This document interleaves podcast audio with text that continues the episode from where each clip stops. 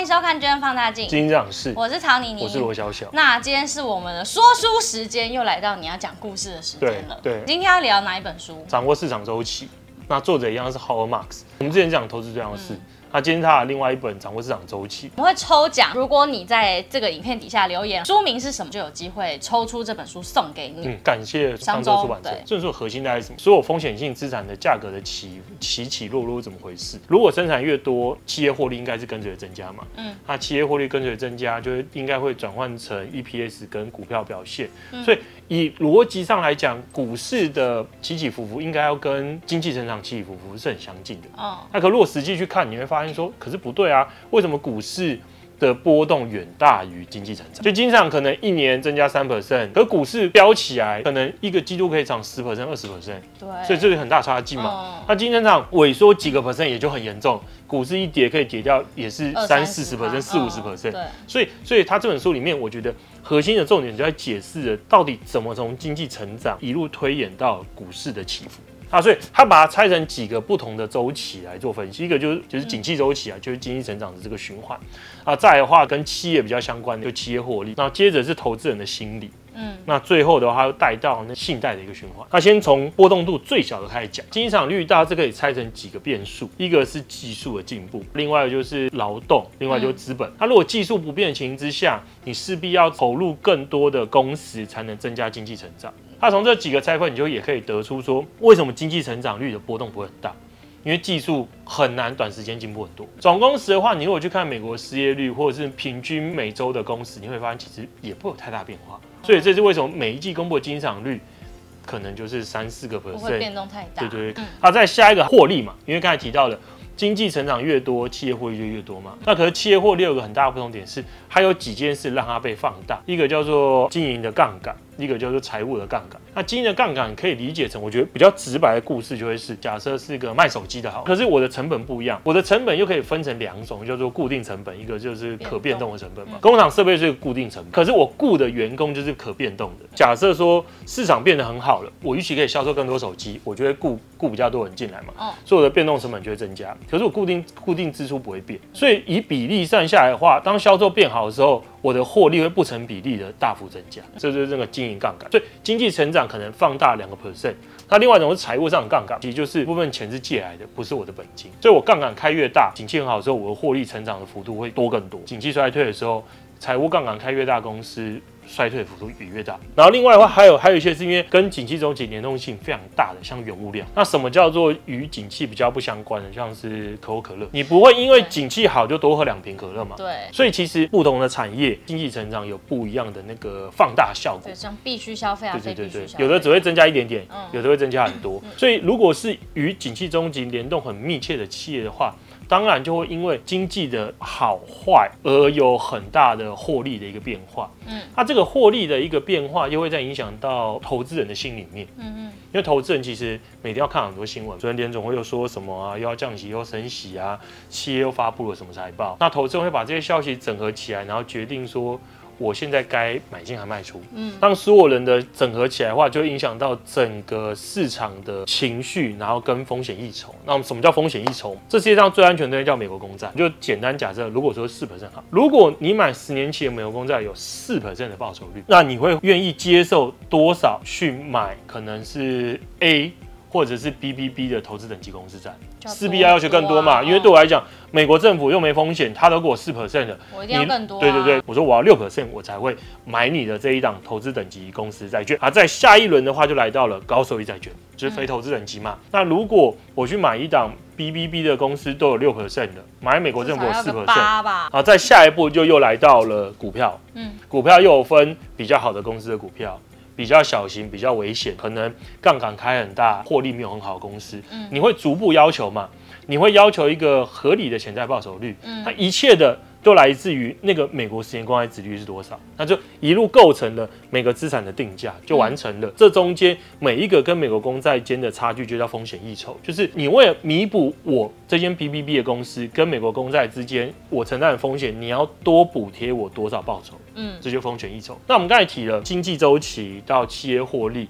这些消息的加总会影响到投资人的心理。嗯，可是当市场开始越变越热，股票越涨越多，大家就会接收到越来越多好消息嘛。这时候你可能就会被好消息所冲昏头，你会忽略所有坏消息，你就觉得能有什么坏事发生嘛？这世界就这么美好，只会越变越好，所以你就会开始松动。假设股票原本我我预期跟跟市场说我要十 percent 期望报酬率，没有的话，这个价格我不买。嗯，可是因为我觉得事情太美好，我不需要那么多风险溢酬，我可能会下修一点，我只要七个 percent。那这个代表意义什么？因为那个潜在报酬率，你大概理解成就是 EPS 除以 P 嘛，EPS 就是每年赚多少钱，P 就是股价嘛，这个就等于是股票潜在一年可以带过的报酬。EPS 除以 P 就是 PE 的导数。你看那十 percent 倒过来就变本一。可如果我认为说未来没有风险，我进一步下调到八 percent 的。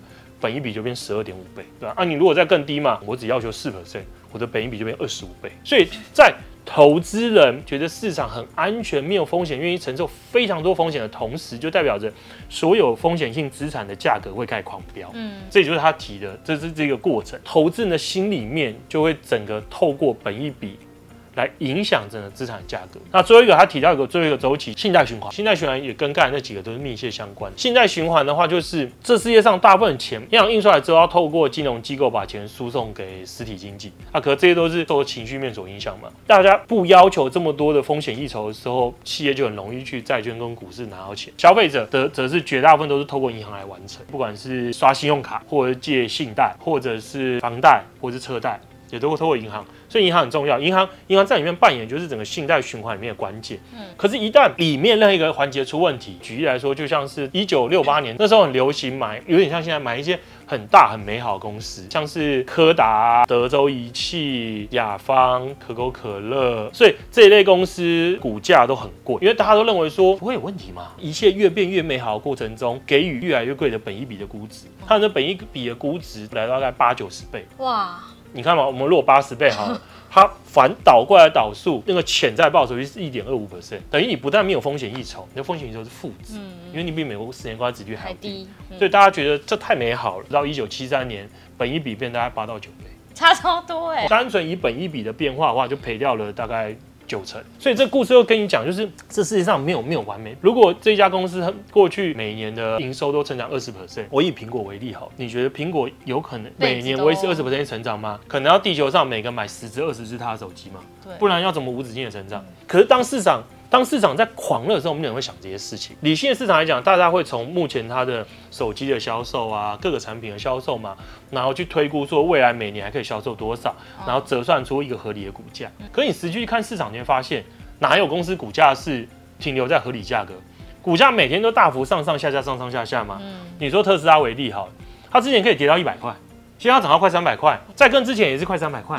那这中间根本没有理性的投资，不是这中间有发生这么多新闻或事件，真的大幅影响到 你对好几倍的影响到你对这间公司的合理估值吗？不可能嘛。所以它其实就是投资人的心态，永远就是在就是像个钟摆在上摆荡，嗯，从极端的恐惧到极端的乐观，一直在荡来荡去。那真正的合理价格是中间这个位置，可他说股价也很少停留在这位置上。那真的合理的价格，真的发生的时间不多。所以在在这整个里面提到那么多周期的关键，就在于说如何从目前的位置去判断说，那目前是接近极端乐观还是极端悲观嘛？如果我在极端悲观的时候进场，那我势必就会带来一个不错的收益嘛。嗯。那我在极端乐观的时候降低我的风险资产的一个配置，因为股价极少会停留在合理的价格。因为如果它不是停留在合理价格，那一定有。我现在该买或卖的空间存在。嗯，那他是教投资人怎么衡量，是不是？因为他们是做跟固定收益比较有关的，哦，所以他们可以很容易感受出市场的一个氛围。市场氛围就像是市场不缺钱的时候啦。假设是一个债券，一家公司发债好了，多人竞相疯狂把钱拿来求你，让我买你的债券，所以它的那个殖利率就一直往下掉。那他就说，你你就很容易判断说合理不合理嘛？如果美国公债的殖利率在这，那你这家公司不可能跟美国政府一样安全。他如果他要求跟他签约殖利率过程，是因为有太多人抱着钱求我求我求我投资它，嗯，就代表市场有过热的迹象。对，所以他们都从固定收益那边去衡的量的角度去衡量去切切入，因为固定收益我觉得也更直观。我的那个锚点就是美国公债殖利率嘛，你的到底殖利率跟它的差距有多远，加上你的这个债券的未来的违约几率，你的债券的风险平等，我自然而然可以很容易衡量出这个风险溢酬是多了还是少了。所以，所以它的重点就在于，因为它里面有提供一张表，大家可以买这本书来看，或者来抽奖。对，你就可以看到那张表里面有有列了好多情境，说你要怎么判断现在是极度悲观还是极度乐观，自然而然就可以比较好的去做你的资产配置的判断。我觉得还有两点非常非常重要，第一个就是如果你买资产在赔钱，如果这家公司不是真的有什么大问题，可以一直存续的话，或者是你买一大堆一大堆股票组成的话，然后已经在跌了，然后这时候你就不需要再卖掉，你就抱着让它回来。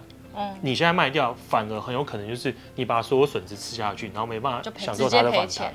对对对。另外一点是说，他说很多人都想买在最低点，最低点是真的过了之后你才知道是底部，所以你永远不会知道是不是最低点。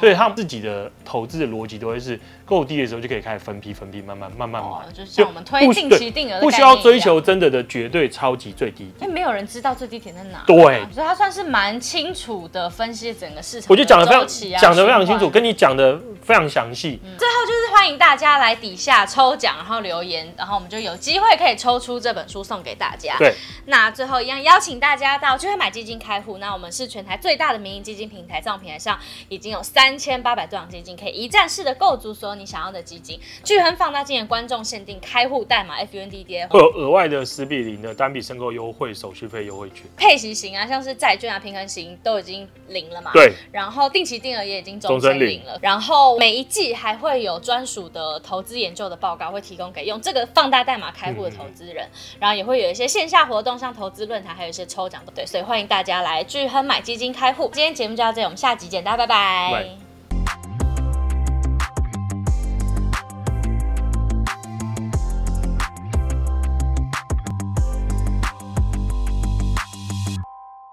投资一定有风险，基金投资有赚有赔，申购前应详阅公开说明书或投资人须知。本公司经主管机关核准执照字号为一一零金管投顾新字第零零八号。